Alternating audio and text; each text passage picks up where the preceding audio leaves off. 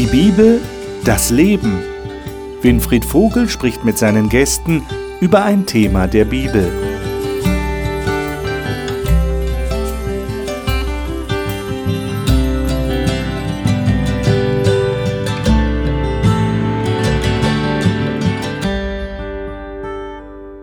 Leiter der frühen Kirche hatten natürlich das Verständnis am Anfang, dass sie erstmal ihre eigenen Glaubensgenossen, also die Juden, missionieren müssten, um ihnen zu erzählen, dass Jesus der wahre Messias ist. Herzlich willkommen zu Die Bibel das Leben, der Gesprächsrunde über die Bibel hier im Studio. Wir haben letzte Woche gesehen, dass sich da einige Türen in den Köpfen erstmal öffnen mussten. Bei Petrus ist es Gott dadurch gelungen, dass er ihm eine Vision gegeben hat, wo er unreine Tiere essen sollte. Und dann war das sehr gut getimt, dass dieser römische Hauptmann Cornelius dann ihn eingeladen hat, doch zu ihm zu kommen und ihm das Evangelium zu verkündigen. Und der hat sich tatsächlich bekehrt. Und seitdem das passiert ist, haben wir in diesem Buch Apostelgeschichte, das wir zurzeit ja studieren, den Eindruck, dass das wie ein Damm gebrochen ist. Jetzt beginnt wirklich die Mission unter den Nationen oder den Heiden, wie sie auch genannt wurden. Also unter den Menschen, die nicht diesen Glaubensbezug zu dem einen lebendigen Gott hatten. Und wir werden heute sehen, wie das tatsächlich funktioniert hat. Hat es funktioniert? Wie ist diese Mission gegangen? Wie hat sie angefangen? Und wie war die Reaktion der Menschen darauf, die missioniert werden sollten? Mission 1.0, die Anfänge der Mission der frühen Kirche. Die Gäste sind hier im Studio. Ich darf Ihnen die Gäste vorstellen, mit denen ich über diese Thematik heute reden will. Gudrun Hefti Jasper stammt aus Norddeutschland und lebt mit ihrem Mann in der Südschweiz und hat zwei erwachsene Töchter. Sie sagt, dass die Beziehung zu Gott den Sinn ihres Lebens ausmacht. Katrin Schäffer hat Erziehungs- und Bildungswissenschaften studiert und ist auch als Flugbegleiterin tätig. Als überzeugte Christin möchte sie gern so mit Menschen umgehen, wie Jesus es tat. Dr. Otto Wendel kommt ursprünglich aus Kasachstan und ist Pastor in Bochum. Er sagt, seine Eltern hätten ihm vermittelt, wie Gott echte Freiheit schenkt. Und das wolle er weitergeben. Markus Witte war lange Jahre im Management eines globalen Konzerns tätig und ist heute Gründer eines Start-up-Unternehmens. Werte und Rahmen für sein Leben entnimmt er der Bibel. Freue mich, dass ihr da seid. Wir reden über Apostelgeschichte 13. Das ist nämlich das Kapitel, das wir jetzt hier vor uns haben. Ich denke, wir lesen mal ein paar Verse. Wir können ja leider hier nicht alle Verse lesen. Ich weise immer wieder die Zuschauer darauf hin. Liebe Zuschauer, lesen Sie den Text äh, vielleicht vorher schon, bevor wir hier mit der Sendung beginnen. Äh, lesen Sie noch weiter, auch wenn wir nicht alle Verse hier im Studio lesen können, der Zeit halber. Es ist auf jeden Fall ein sehr, sehr interessanter Bericht, den der Lukas uns hier hinterlassen hat. Aber wir lesen jetzt hier im Studio einige Verse, damit wir auch gedanklich hier in die Thematik reinkommen. Ich schlage vor, dass wir mal die ersten zwölf Verse in Kapitel 13 lesen. Wer ist denn so nett und liest uns das mal vor? Gudrun, darf ich dich bitten, das mal Gern. vorzulesen? Du hast die Lutherbibel? Ja, 84. Luther 84, bitteschön. Es waren aber in Antiochia in der Gemeinde Propheten und Lehrer, nämlich Barnabas und Simeon, genannt Niger, und Lucius von Kyrene und Manaen, der mit dem Landesfürsten Herodes erzogen worden war, und Saulus. Als sie aber den Herrn dienten und fasteten, sprach der Heilige Geist, sondert mir aus Barnabas und Saulus zu dem Werk, zu dem ich sie berufen habe. Da fasteten sie und beteten und legten die Hände auf sie und ließen sie ziehen. Nachdem sie nun ausgesandt waren, vom Heiligen Geist kamen sie nach Seleucia und von da zu Schiff nach Zypern. Und als sie in die Stadt Salamis kamen, verkündigten sie das Wort Gottes in den Synagogen der Juden. Sie hatten aber auch Johannes als Gehilfen bei sich. Als sie die ganze Insel bis nach Paphos durchgezogen hatten, trafen sie einen Zauberer und falschen Propheten, einen Juden, der hieß Bar Jesus. Der war bei dem Statthalter Sergius Paulus, einem verständigen Mann. Dieser rief Barnabas und Saulus zu sich und begehrte, das Wort Gottes zu hören. Da widerstand ihnen der Zauberer Elimas, denn so wird sein Name übersetzt, und versuchte, den Statthalter vom Glauben abzuhalten. Saulus aber, der auch Paulus heißt, voll Heiligen Geistes, sah ihn an und sprach, Du Sohn des Teufels, voll aller List und aller Bosheit, du Feind aller Gerechtigkeit, hörst du nicht auf, krumm zu machen die geraden Wege des Herrn? Und nun siehe, die Hand des Herrn kommt über dich und du sollst blind sein und die Sonne eine Zeit lang nicht sehen. Auf der Stelle fiel Dunkelheit und Finsternis auf ihn und er ging umher und suchte jemanden, der ihn an der Hand führte. Als der Statthalter sah, was geschehen war, wurde er gläubig und verwunderte sich über die Lehre des Herrn. Wir hatten ja in einer vorigen Sendung schon mal, als ihr noch nicht da wart, außer Otto, du warst dabei, ähm, festgestellt, dass die Apostelgeschichte eigentlich ähm, Geschichte des Geistes heißen müsste, also Geschichte des Heiligen Geistes. Und hier spielt der Heilige Geist, habt ihr sicher gemerkt, mhm. eine große Rolle. Jetzt würde mich interessieren, wie muss man sich das vorstellen? Wie stellt ihr euch das vor? Stellt ihr euch überhaupt was vor, wenn da steht, der Heilige Geist sprach, sondert mir aus Barnabas und Saulus? Das war offensichtlich ein sehr, sehr wichtiger Punkt. Wir haben hier das Aussenden von Leuten auf eine Missionsreise, wie wir das nennen.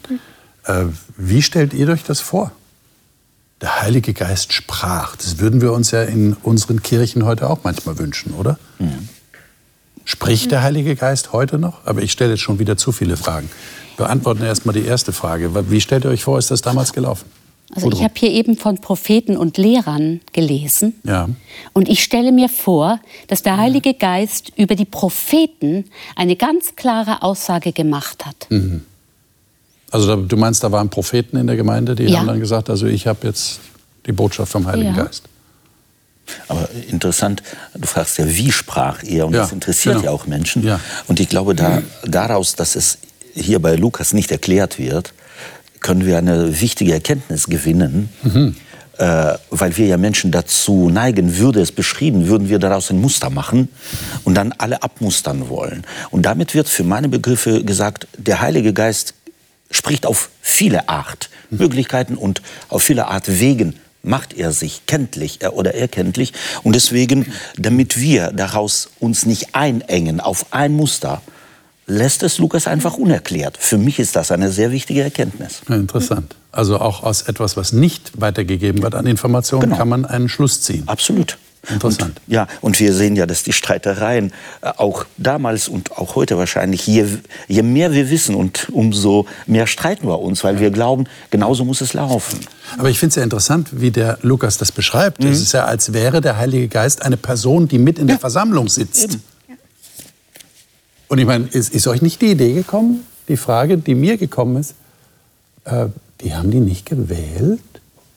Die haben die nicht demokratisch gewählt? Vorher gewählt. Hier nicht. Ja, ja. Die Diakone und so. Wie geht das denn?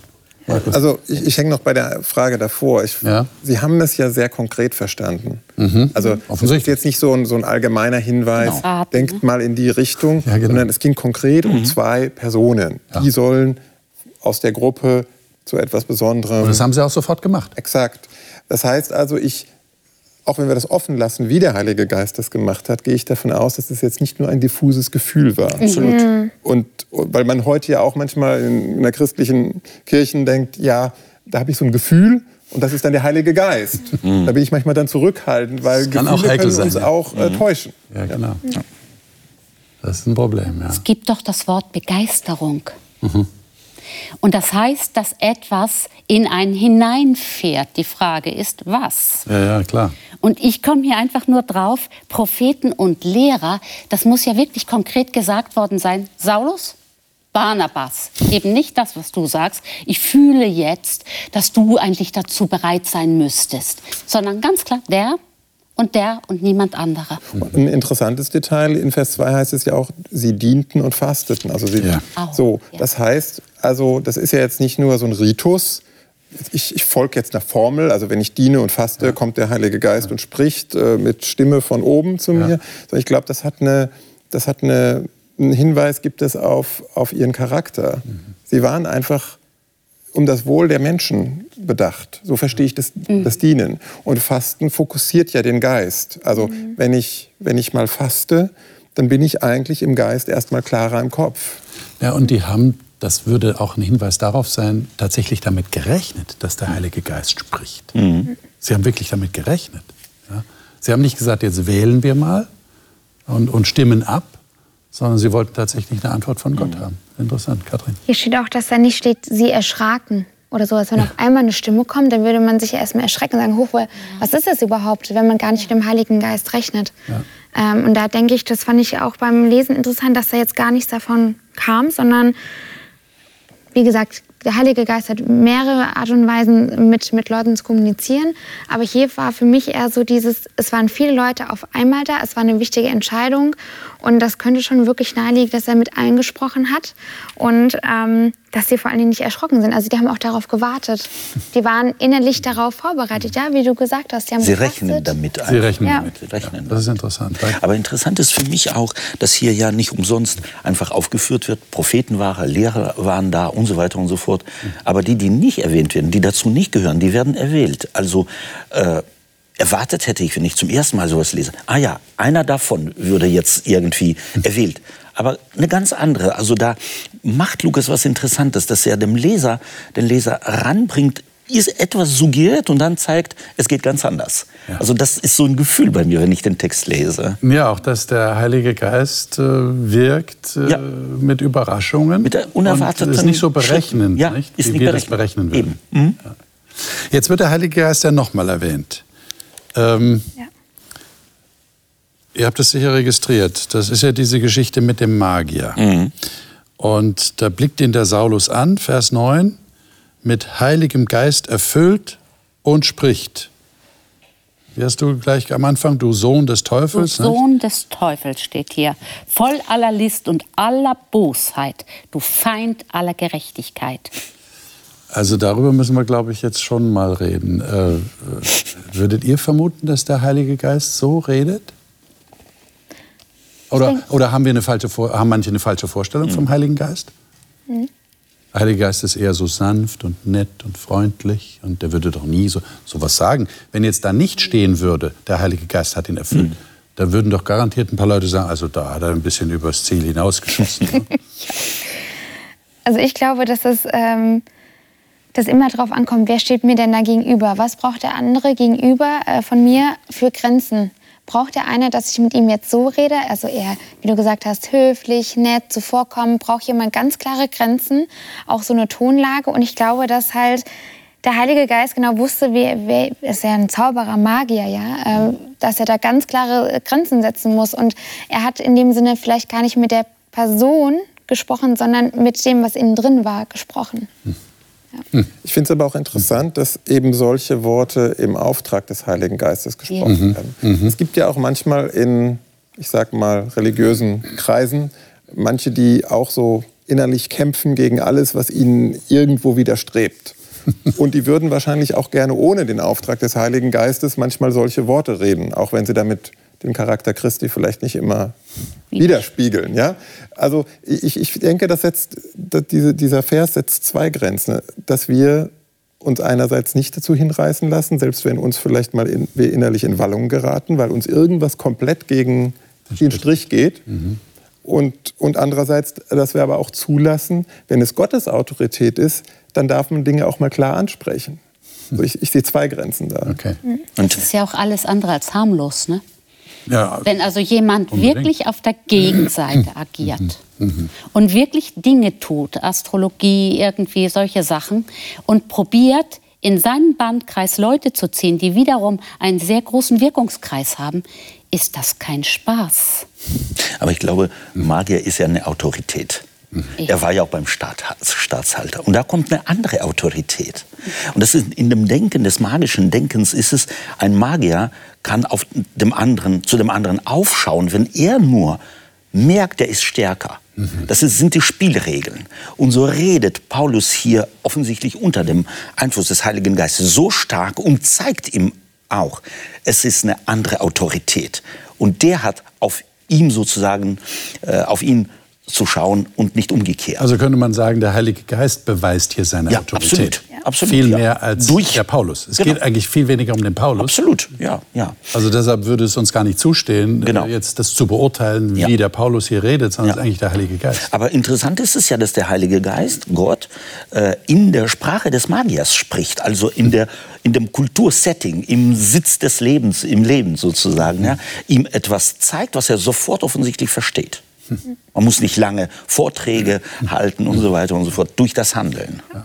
Und natürlich beweist äh, Paulus bzw. der, der Heilige, Heilige Geist seine Autorität, indem er mit Blindheit schlägt. Genau, genau. Das ist ja auch die, äh, die Qualität der Magier, dass sie irgendwas machen können. Ja? Und da macht einer was Gewaltiges. Und ist vielleicht euch auch aufgefallen, dass, dass äh, Paulus diesem Magier zum selben Erlebnis verhilft, mhm. wie er es selber hatte. Genau.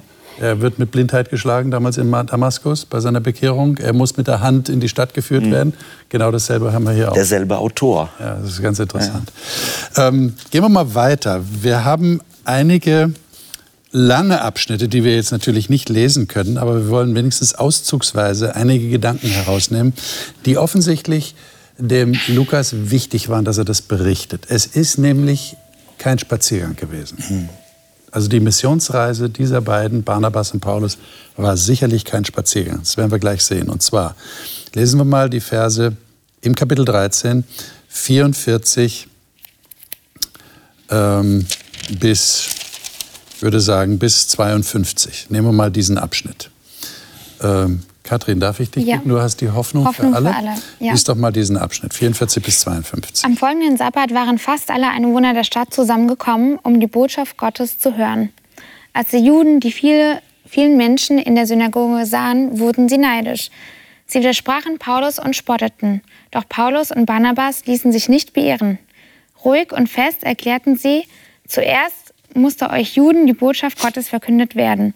Ihr aber wolltet sie nicht hören und habt damit selbst gezeigt, dass ihr unwürdig seid, das ewige Leben zu empfangen. Darum wenden wir uns jetzt an die nichtjüdischen Völker. Denn der Herr hat uns befohlen, ich habe dich zum Licht für alle Völker gemacht, damit du der ganzen Welt die Rettung bringst. Als die Nichtjuden das hörten, freuten sie sich sehr und lobten Gott für seine Botschaft. Und alle, die zum ewigen Leben bestimmt waren, begannen zu glauben.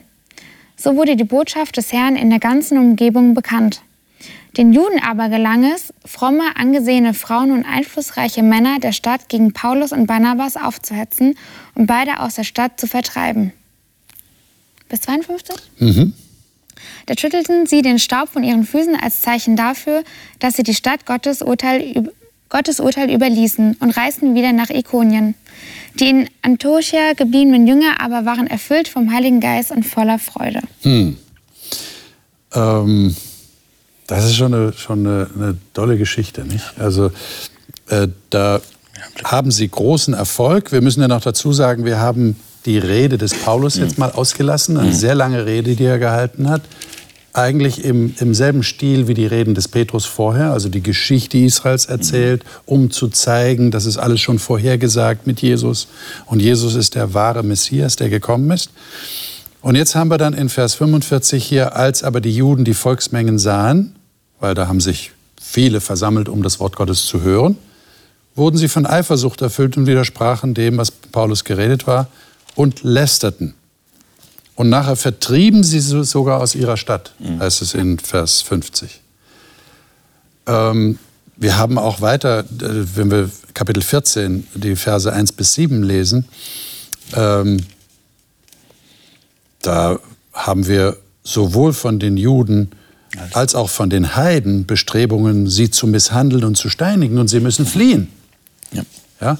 Und dasselbe haben wir dann weiter in Kapitel 14, wo sie einen Gelähmten heilen, ja, Mann in Lystra. Und äh, das scheint die aber auf der einen Seite beeindruckt es die Leute, auf der anderen Seite wird Paulus gesteinigt. Hm. Erleben wir dann in Kapitel 14, Vers 19, sie schleifen ihn zur Stadt hinaus, als wäre er tot. Und dann steht er wieder auf und ist ganz lebendig. Was ist da los? Was, was ist da passiert, eurer Meinung nach? Mir ist aufgefallen, dass immer wieder das Wort die Menge da steht. Ja. Als aber die Juden die Menge sahen, wurden sie neidisch. Das haben wir im Vers 14 auch. Eine große Menge kam zusammen und danach kommt diese negative Reaktion. Die müssen doch irgendwie das mit der Angst zu tun bekommen haben. Okay, also Angst war sicherlich Angst, Neid. Ein, ein, Problem. Übrigens, niemand ist neidisch. Ne? Das ist auch noch so eine Sache, dass man das merkt, dass man neidisch ist, dauert etwas oder kommt gar nicht vor. Hm. Also hier bei mir steht Eifersucht, aber das ist ja, ja. sehr Ähnlich, eng zu ne? Neid. Mhm. Und da steckt ja so das Wort Eifer man eifert für etwas und man ist süchtig danach. Das heißt, man kann es nicht loslassen, weil das irgendwie von einem selber mhm. äh, Besitz ergriffen hat. Und ich sehe hier zwar einen religiösen Eifer, der aber eine zutiefst unreligiöse Wurzel hat. Mhm. Finde ich sehr irritierend. Ja. Mhm. Und ich frage mich, so wenn ich mir jetzt einen Spiegel vorhalte oder uns allen, äh, kommt das bei uns auch vor? Mhm ich weiß nicht, ob ihr es kennt, aber ich bin so ein Mensch, ich lasse mich schnell begeistern. Also da kann mir irgendjemand was erzählen und wenn es irgendwie zu mir passt, dann, oh ja, super, wir können das sofort machen so, und so weiter und so fort. Oder irgendwelche Produkte, was auch immer. Wenn man sich dann im Nachhinein denkt, ich gucke noch mal selber nach, was erfahre ich denn da, denkt man, oh, die negativen Seiten habe ich gar nicht drüber nachgedacht. Und mir kommt es manchmal so vor, als wären die, die, die Leute, wenn man diese Botschaft von Jesus hört, das, es muss ja, also das ist natürlich jetzt wieder meine Sicht, aber das ergreift einen so sehr. Da ist jemand, der liebt mich, der ist für mich gestorben. Das ist ja so eine Botschaft, wo eigentlich viele sagen würden, jawohl, ja, das ist es. Und wer weiß, was, ich glaube, das ist am Anfang dann die Euphorie einfach mal da.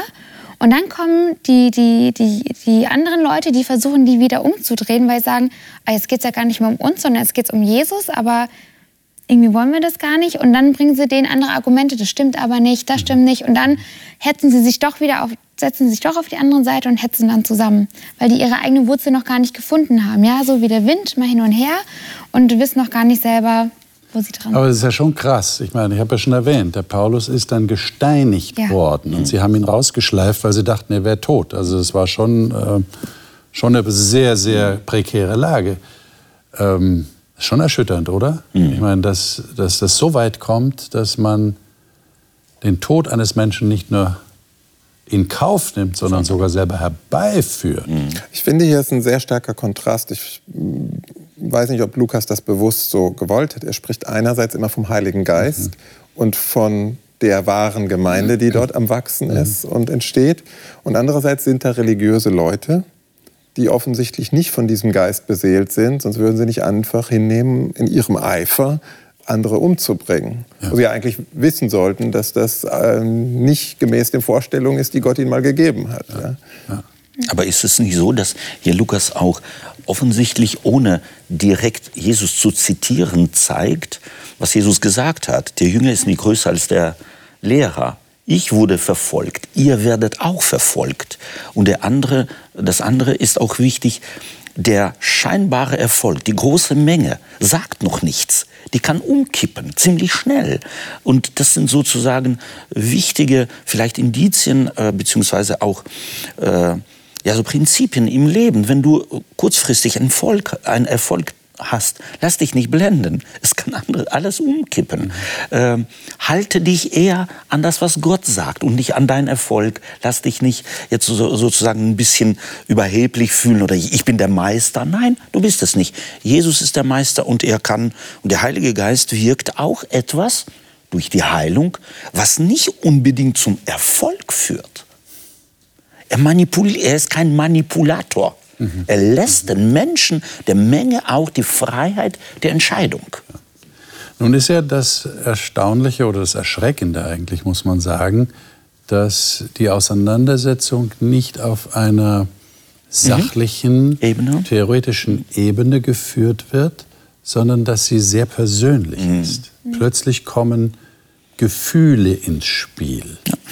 Und meine Frage an euch wäre, wenn wir das jetzt in unser Leben, ja, die Bibel, das Leben übertragen wollen, wie können wir dem eurer Meinung nach noch besser Rechnung tragen, dass Auseinandersetzungen auch unter Christen immer auch persönlicher Natur sind, immer mit Schlüsselerlebnissen zu mhm. tun haben, immer mit Gefühlen zu tun haben und nicht nur Auseinandersetzungen auf einer sachlich-theoretischen Ebene sind. Hm. Wie, wie kann man dem besser Rechnung tragen? Was meint ihr? Man muss vielleicht verstehen, dass es oft um Interessen und um Machtverhalten geht. Mhm. Und das wiederum basiert sehr häufig auch auf einer Basis von Angst. Wenn ich also etwas nicht kontrollieren kann, was kann ich machen, damit mhm. sich etwas nicht ausbreitet? Und ich denke manchmal, wir meinen, wir wären eher mehr frei davon, weil wir gelernt haben, recht sachlich mit dem Wort Gottes umzugehen. Aber wir sind alle Menschen, die verwundet wurden.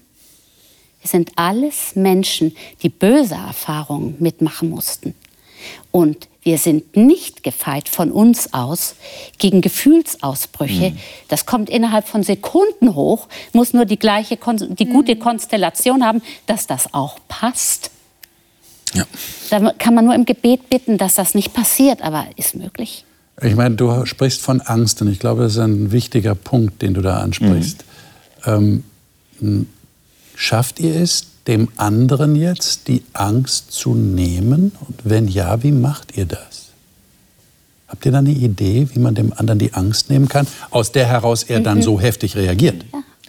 Also ich glaube, die komplette Angst kann man jemand anderen nie wegnehmen. Was mhm. aber helfen kann, ist mit dem anderen drüber zu sprechen. Okay. Also mir kommt es manchmal, das eine Mal wurden, wurde Paulus und Barnabas ja gefragt, hier, in der Synagoge, bitte sprecht. Wenn ihr eine Botschaft habt, bitte sprecht. Da ist natürlich die Frage, wissen die, was für eine Botschaft das denn ist? Wollen sie die denn überhaupt, dass die anderen das hören? Und das ist immer vielleicht eine Sache zu sagen, wollen wir, wollen wir erstmal unter, keine Ahnung, wie vielen Augen klären, was, was wir generell euch zu verkünden haben und das zu besprechen. Weil ansonsten artet das ja auch total aus. Oder wenn man... Ähm, ich weiß auch gar nicht, ob die bei der zweiten Geschichte, die wir hatten, wo ähm, der Mann ja geheilt wurde und wieder, äh, wieder laufen konnte, ob die Leute wussten, woher das kommt. Vielleicht, die haben ja gesagt, oh, ihr seid die Götter, ihr, ihr müsst, mhm. keine Ahnung, Zeus und ja, genau. was, wie sie noch genannt haben. Wussten die, dass es eigentlich von Jesus gesandte Leute sind? Weil sonst hätten, warum haben die diese direkte Verbindung gleich gezogen? Und Na, offensichtlich waren sie so gefangen in ihrer ja. Vorstellung. Mhm. Äh, also sowas kann ja nur von den Göttern kommen, weil ja. sie hatten ja nichts anderes. Sie hatten genau. nicht den Glauben an den wahren Gott. Aber interessant finde ich es halt oder erschreckend, dass, äh, dass das dann so umschwenkt. Ja. ja. und dann plötzlich äh, steinigen sie den aber, Paulus. Aber nochmal zurück zu deiner Frage ja. in unsere Gegenwart. Ja. Ich glaube, ähm, wenn, ich, wenn ich mich selber anschaue, ich werde dann in einen Konflikt verwickelt, wenn ich die sogenannte Sache über den Menschen stelle. Und selbst wenn ich den Menschen in den Mittelpunkt stelle, muss ich ja deswegen nicht meine Überzeugung aufgeben. Mhm.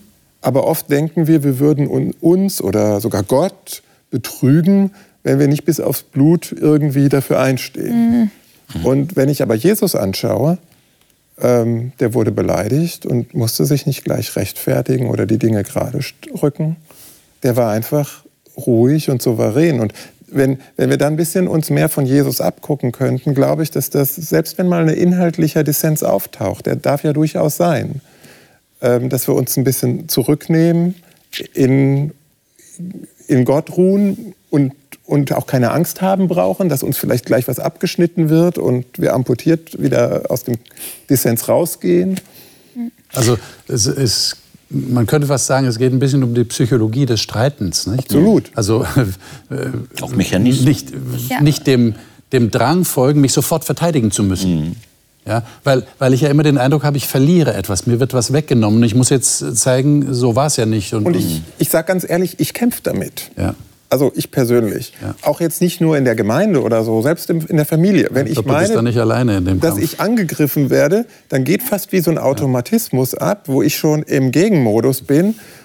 Und dann sagt meine Frau zu mir, Markus, ähm, ist das jetzt notwendig? Und dann komme ich erst runter. Also ich weiß nicht, ob es anderen äh, auch so geht, aber du sagst, ich bin nicht allein, das ist tröstlich. ja. Aber wenn wir das einüben können, ich glaube schon, dass alles, was wir über kognitive Verhaltenstherapie wissen und so weiter, man kann auch gutes Verhalten lernen, selbst wenn ich mir mal falsches Verhalten angewöhnt habe. Ja. Aber ich sehe da hier auch eine andere Botschaft äh, von Lukas. Lukas zeigt ja so diese, diese Gewalt, die ja. den, sozusagen den zwei Aposteln äh, ins Gesicht schlägt, dass das Predigen des Evangeliums äh, gerade nicht, weil es so gut ist, äh, nicht weil es so auf, eine, auf Rosen und was weiß ich, sondern trotz allem passiert. Und das ist die Geschichte des Heiligen Geistes. Wer von diesen Menschen könnte das umkippen und das zum Erfolg bringen? Keiner wäre hier nicht der Heilige Geist. Er schafft es über diese äh, diesen Widerstand und Tötung und was weiß ich, richtet er sie wieder auf fast unverständlich und die gehen in die gleiche Stadt wieder. Wird kein Mensch machen, aber sie machen es. Und erklären es nicht. Es ist eine andere Macht, die dahinter steht und sie führt, sie leitet. Und das fasziniert mich hier in dieser Geschichte. Man muss aber auch sagen, hier steht ja, und alle, die zum ewigen Leben bestimmt waren, begannen zu glauben. Und das hilft mir manchmal, die Einstellung zu haben, nicht, oh, ich komme jetzt mit jemandem ins Gespräch und jetzt, muss, jetzt müssen alle Fakten und alle meine Lebenserfahrungen, jetzt muss ich alles zusammenpacken in dem schönsten Geschenk, was es gibt. Und der andere muss es dann annehmen, sondern ich denke mir immer, das, das nimmt mir so diesen Druck raus. Nein, wenn, ich, wenn, wenn es dazu kommt, dann kommt es dazu. Wenn da jemand interessiert ist, dann erzähle ich gerne noch mehr, aber ich mache das jetzt nicht, weil ich das Gefühl mhm. habe, ich muss, weil alle, die bestimmt sind, die werden anfangen zu glauben. Das heißt, hier ist die Botschaft, die Verantwortung liegt bei jemand anderem. Genau. Ja. Das enthebt mich zwar nicht der Verantwortung, nee, Zeuge ja. zu sein. Die Apostel sind ja Zeugen gewesen, haben geredet und haben getan, haben auch geheilt. Aber es ist nicht meine erste Verantwortung. Ich habe keine Ergebnisverantwortung. Ich habe keine ja. Ergebnisverantwortung. genau, das ist der Punkt. Aber man darf äh, daraus auch keine Prädestination-Theorie äh, jetzt entwickeln und sagen, ja. ach, äh, wahrscheinlich ist der gar nicht sozusagen vorhergesehen, um gerettet zu sein. Das ist ein guter Hinweis von dir als Theologen. Genau. Ja, genau. ja weil, weil man macht ja daraus dann sehr schnell ja, auch, genau. äh, die sind wahrscheinlich auch gar nicht prädestiniert und die nicht und die nicht und die nicht, also mache ich auch gar nichts. Das, was du eben gesagt hast. Ich darf mich nicht entziehen, egal welchen Eindruck ich habe, der sozusagen Verpflichtung fast, würde ich sagen, der Liebe zu Jesus Christus und darüber zu sprechen. Ja. Ja. Aber ist es nicht auch ein Platz geben? Für denjenigen, der mir gegenüber sitzt, gegenüber steht, ja. dem ich begegne. Wenn ich den jetzt so voll laber, sage ich jetzt mal, weil ich so ein Sendungsbewusstsein habe, geht es ja dann irgendwie um mich. Hm. Es geht doch um den anderen. Gestern hatte ich so ein Gespräch im Bäckerladen und habe erzählt, dass ich hier am Hope Channel bin. Einfach nur so durch Zufall. Die wollte genau wissen, wann, wo, was. Und weil sie gefragt hat und der Raum war, konnte ich ihr das sagen. War sehr interessant. Aber das zeigt mir eigentlich so eine Erfahrung, nicht jemanden zutexten. Ja. Ähm, wir brauchen alle absolut den Heiligen Geist. Mhm. Weil wir können jetzt nicht irgendwo in das Gehirn des anderen schauen, was den bewegt oder so. Und manchmal ist mehr weniger und manchmal ist auch vielleicht weniger mehr. Ja, ähm, ja absolut. Ja. Mhm. Ich meine, sogar selbst Jesus ist gescheit. Also selbst Jesus konnte nicht jeden von sich überzeugen. Ja, das, das denke ich mir auch mhm. immer ganz oft. Sogar selbst Jesus als Mensch selbst hier auf der Erde konnte viele von sich nicht äh, überzeugen, mhm. weil das auch mit, dem, mit der Person selbst zu tun hat. Klar. Ja. Mhm. Äh, lesen wir mal in äh, Kapitel 14 die Verse 21 bis 28. Das, da schließt sich gewissermaßen wieder der Kreis. Das ist der letzte Abschnitt in diesem 14. Kapitel. Äh, Markus, sei das so gut, du hast die Schlachterübersetzung. Ja. Äh, mal diese Verse zu lesen, 21 bis 28. Und nachdem sie in dieser Stadt das Evangelium verkündigt und eine schöne Zahl Jünger gewonnen hatten, kehrten sie wieder nach Lystra und Iconium und Antiochia zurück. Dabei stärkten sie die Seelen der Jünger und ermahnten sie, unbeirrt im Glauben zu bleiben und sagten ihnen, dass wir durch viele Bedrängnisse in das Reich Gottes eingehen müssen. Nachdem sie ihnen aber in der Gemeinde Älteste bestimmt hatten, befahlen sie sie unter Gebet und Fasten dem Herrn an, an den sie gläubig geworden waren. Und sie durchzogen Pisidien und kamen nach Pamphylien. Und nachdem sie in Perge das Wort verkündigt hatten, zogen sie hinab nach Atalia. Und von dort segelten sie nach Antiochia, von wo aus sie der Gnade Gottes übergeben worden waren zu dem Werk, das sie nun vollbracht hatten. Als sie aber angekommen waren und die Gemeinde versammelt hatten, erzählten sie, wie viel Gott mit ihnen getan hatte und dass er, die, und dass er den Heiden die Tür des Glaubens geöffnet hatte. Sie verbrachten aber dort eine nicht geringe Zeit mit den Jüngern. Mhm. Also jetzt mal ganz ehrlich, wenn ihr gerade wie tot aus einer Stadt geschleift worden seid, würdet ihr da wieder hingehen? Nie und nimmer. Nie und nimmer, oder? Also ich hätte wirklich Angst. Also ich weiß auch nicht, ob ich da noch mal hingehen würde. Ich würde einen großen Bogen drum machen. Aber ganz bestimmt. Ich habe neulich im Radio gehört, dass diese Begeisterung, die mit Aggression zusammenhängt, das dauert ungefähr zwei Tage, bis das wieder runtergefahren ist auf das Normalmaß. Also, die hätten doch hier in Gefahr sein können, Natürlich. dass sich die ganze Sache noch ja. mal schön wiederholt. Ich würde da nicht hingehen. So, könnt ihr mir dann erklären, warum die das gemacht haben? Die sind habt ihr das gelesen? Mhm. Kamen, kehrten sie nach Lystra, Ikonion und Antiochia zurück. Und das sind genau die Städte, wo sie das erlebt haben. Mhm. Also was ich faszinierend finde, ist ja, dass Paulus ja gesteinigt wird und die Leute hielten ihn ja für tot. Ja. Und dass, dass Paulus ja dann wieder zu sich kam. Ja. Also Paulus hat ja auch für sich eine unglaubliche Erfahrung gemacht. So wow, der, der hatte bestimmt irgendwo noch, keine Ahnung, er hat auf jeden Fall gespürt, was mit ihm ja passiert ist. Und, und das ist, ist wieder aufgestanden und, und ging Und das wird gut. gar nicht groß beschrieben, ja, nicht? Das ist, und das ist für mich so, so die Erfahrung mit dem Heiligen erzählt. Geist. Ja, das ist die Erfahrung wieder mit dem Heiligen Geist, ja. Ich komme, was wolle, ich bin gestärkt, ich weiß, wer hinter mir steht. Ich mache das nicht aus Egoismus oder weil ich mich selbst darstellen möchte, sondern ich mache das für Jesus. Ich mache das für die Leute auch, damit sie von ihm erfahren. Und ich glaube, dass es so für ihn war, der weiß, ich brauche keine Angst zu haben. Der Heilige Geist ist bei mir. Und jetzt erst recht, ich will diese Leute, die dann für mich noch tiefer gefallen sind, ja. weil sie mich sogar noch gesteinigt haben, umso mehr will ich die sogar bekehren, ja. Also Aber war der wirklich so tough? Also ich glaube, wir hätten ihn natürlich erstmal auf so ein Hirnschädeltrauma untersucht. Wir hätten ja, ihn ja, in, in CT machen lassen und die Gehirnblutung untersuchen lassen, ja, bildgebende Verfahren. Und dann hätten wir mal geschaut, lieber Paulus, äh, drei Wochen mindestens Ruhe. Gehirnerschütterung hast du bestimmt. Exakt, ne? weil sonst hast du nämlich bleibende Schäden. Ja. Also für mich, ich kann das nur so der, der, der Mann, der nicht gehen konnte, den er, den er da gerade vorher geheilt hatte, weil er, weil er Glauben hatte, so, so sehe ich das auch ein Wunder an. Also normal kann man nicht für tot mhm. gehalten, tot aus der Stadt, also vollkommen bewusstlos aus der Stadt getragen werden und danach aufstehen, als wäre... Ich meine, er hat bestimmt noch Blessuren und Spuren, aber ich mhm. glaube, dass er klar denken konnte, ähm, dass er jetzt nicht vor Kopfschmerz oder Gehirnblutung irgendwie sich gekrümmt hat, das, das, das ist übernatürlich. Ja. Ja. Aber andererseits fasziniert mich auch das, er hat ja sozusagen die Kraft des Heiligen Geistes gespürt. Hier wird es auch geschildert. Und er kommt nicht in diese Stadt als ein großer Prophet und sagt, jetzt bin ich, jetzt beweise ich mal, was ich und wer ich bin, sondern er beginnt einfach zu predigen. Nicht von seinen Erfahrungen, nicht wie Gott ihn gerettet hat und jetzt von Toten auferweckt hat, sondern über Jesus Christus. Und das ist auch so eine Sache. Denn wenn ich was Gewaltiges erfahren habe, erzähle ich doch erstmal über mich selbst. Mhm. Macht er nicht. Und sie gewinnen Jünger. Und was machen sie? Sie segnen sie. Da ist kein Hass, da ist so nicht so dieses Sendungsbewusstsein, jetzt muss ich aber beweisen und gerade das Gegenteil, weil sie so verloren sind und was weiß ich, verlogen und sonst was, gefällt mir. So diese Gelassenheit, dran zu bleiben, was sozusagen, wozu du berufen bist. Ja, und offensichtlich scheinen sie auch damit zu rechnen. Ich meine, habt ihr das gelesen hier ja. in Vers 22?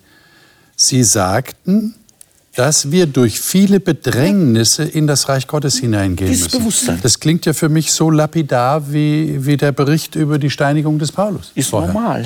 Das ist normal. normal. Ja, normal. Ja, bei uns ist es nicht normal. Aber wir, ich habe jetzt gerade die Woche nicht. erst wieder einen Bericht über Nordkorea gelesen und wie viele Christen mhm. da unter den erbärmlichsten äh, Umständen gefoltert werden, nur weil sie an Christus glauben. Also es, es, gibt ja Ministries so wie Open Doors und, mhm. und, ich meine, die machen sich, sich zur Aufgabe, das einerseits in unser Bewusstsein zu rufen, dass wir das mit unseren Gebeten und auch mit unseren Mitteln unterstützen. Und vielleicht kommen auch bei uns wieder Zeiten, ähm, die wir auch schon mal hatten bei uns in Deutschland, dass man nicht alles so tun konnte. Und wir haben Angst, ist es nicht so, schief angeschaut zu werden von Arbeitskollegen, von Nachbarn? Versteht ihr? Er sagt hier, wir, wir müssen durch viele Bedrängnisse in das Reich Gottes hineingehen. Ähm, rechnet ihr damit, dass ihr rechnet ihr damit, dass ihr Bedrängnisse erlebt, wenn ihr anderen Leuten von Jesus erzählt? Doch, das gibt es. Ja, natürlich gibt es. Wir haben jetzt gerade gehört in Nordkorea, aber sogar in hm. unserem Leben. Und es braucht sehr viel weniger, um sich da falsch zu verhalten. es sind manchmal ganz subtile Verhaltensweisen. Du hast doch studiert, wieso glaubst du denn? Ja, sag mal, äh, Geografie war dein Fach. Äh, wieso glaubst du an einen Schöpfergott? Geht gar nicht. So komische Sachen im Beisein von Leuten, die scheinbar mit Titeln und Studien eigentlich besser unterminiert bin als ich. Und dann stehe ich da im, im, im Licht. Ne? Was mache ich jetzt? Stehe ich dazu, dass ich das glaube? Oder kommt da so eine komische Angst? Ich blamier mich hier bis auf die Knochen. Es gibt solche Dinge.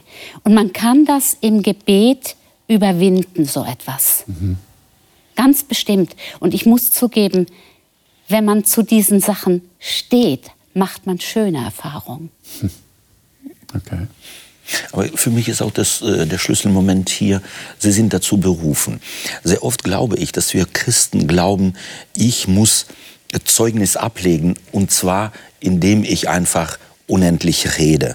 Zeugnis ablegen heißt ja auch, sich entsprechend zu verhalten, mhm. menschlich verhalten, meinen Job gut zu tun, ja. ähm, meine Kinder gut zu eine gute Mama zu sein, ein guter Vater zu sein, einer, auf den man, zu dem man aufschauen kann.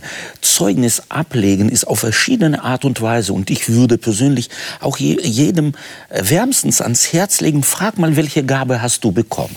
Sie haben eindeutig eine Gabe des Predigens bekommen. Hast du sie? Und wenn du sie nicht hast, dann lass das sein. Mach das auf eine andere Art und Weise. Aber interessant ist, Otto, dass ja Jesus weit mehr den Menschen praktisch geholfen hat, als ja, dass er jetzt mit Worten Eben. unterwegs Eben. war. Und wenn er unser Vorbild sozusagen ist, ähm, dann vielleicht so we weniger Worte und mehr praktische ja. Hilfe. Ja. Und da denke ich an Matthäus 25, wenn denn der äh, Menschensohn kommt, dann. Und dann erzählt ja. er denen, die er einlädt in das äh, Himmelreich, sagt, was habt ihr, äh, ihr habt mir das getan. Und da gibt es nicht vom Predigen kein Wort, sondern vom Trinken, Geben, Essen, Anziehen, äh, kranke Besucher. Also ich höre ein bisschen raus bei euch, man sollte es nicht unbedingt provozieren ja. ja und dann sagen, naja, wie Paulus und Barnabas ertrage ich die Bedrängnisse. Ähm, aber sie bleiben auch nicht aus auf der anderen Seite, oder? Ja. Und ja, aber die Gelegenheiten auch beim Schopfe fassen, ja. die Gott und das ja. Sehen lernen, ja. weil man den anderen sieht. Mhm. In meinem Beruf, wenn ich meine Schüler nicht sehe, kann ich mir wirklich die Hand geben und gleich wieder von der mhm. Bühne abtreten. Mhm. Ich muss doch meinen Schüler sehen. Was mhm. braucht er? Mhm. Und auch lieb haben. Mhm. Ja. Das ist so ein gängiges Wort, aber wenn ich keine Wärme in meinen Beruf reintrage, mhm. kann ich gleich umkehren und gehen. Ja. Mhm. Liebe Zuschauer, wir gehen davon aus, dass die äh, Apostel, die da herumgereist sind auf ihrer Missionsreise, ähm, tatsächlich auch Menschen waren, die die Wärme weitergegeben haben, die nicht nur gepredigt haben, sondern die auch durch ihr Leben gezeugt haben. Aber wir müssen tatsächlich sagen, boah, die waren mutig. Das ging bis hin zu körperlicher Gewalt, bis zur Todesgefahr, wie wir jetzt bei Paulus gesehen haben. Und trotzdem kehrten sie wieder dorthin zurück. Und wir haben festgestellt, da muss eine, eine leidenschaftliche Begeisterung gewesen sein für diesen auferstandenen Jesus. Wie wir so sagen in unserer Redewendung, da müssten wir uns eine Scheibe davon abschneiden. Aber es geht wahrscheinlich um viel mehr. Es geht darum, ähm, wie habe ich das so verinnerlicht, dass ich gar nicht anders kann, als davon zu reden. Das nächste Mal werden wir auch in der Apostelgeschichte einen gewissen thematischen Bruch sehen. Denn jetzt geht es darum, da sind Gemeinden gegründet worden und wir haben eine Auseinandersetzung plötzlich zwischen Judenchristen und Heidenchristen. Und die Judenchristen sagen, naja, aber so leicht und einfach kommen die Heidenchristen uns aber nicht davon. Die müssen auch das beherzigen, was wir ja schon die ganze Zeit beherzigen müssen in unserem Leben. Und das gibt einen heftigen Streit. Deshalb heißt das Thema nächstes Mal Streit in der Kirche. Und ich denke, wir werden, so hoffe ich zumindest, lernen, ähm, ja, wie wir auch unter Christen streiten können und wie man aus diesem Streit gut wieder herauskommen kann. Seien Sie gespannt auf die nächste Sendung. Bis nächste Woche. Ihnen Gottes Segen.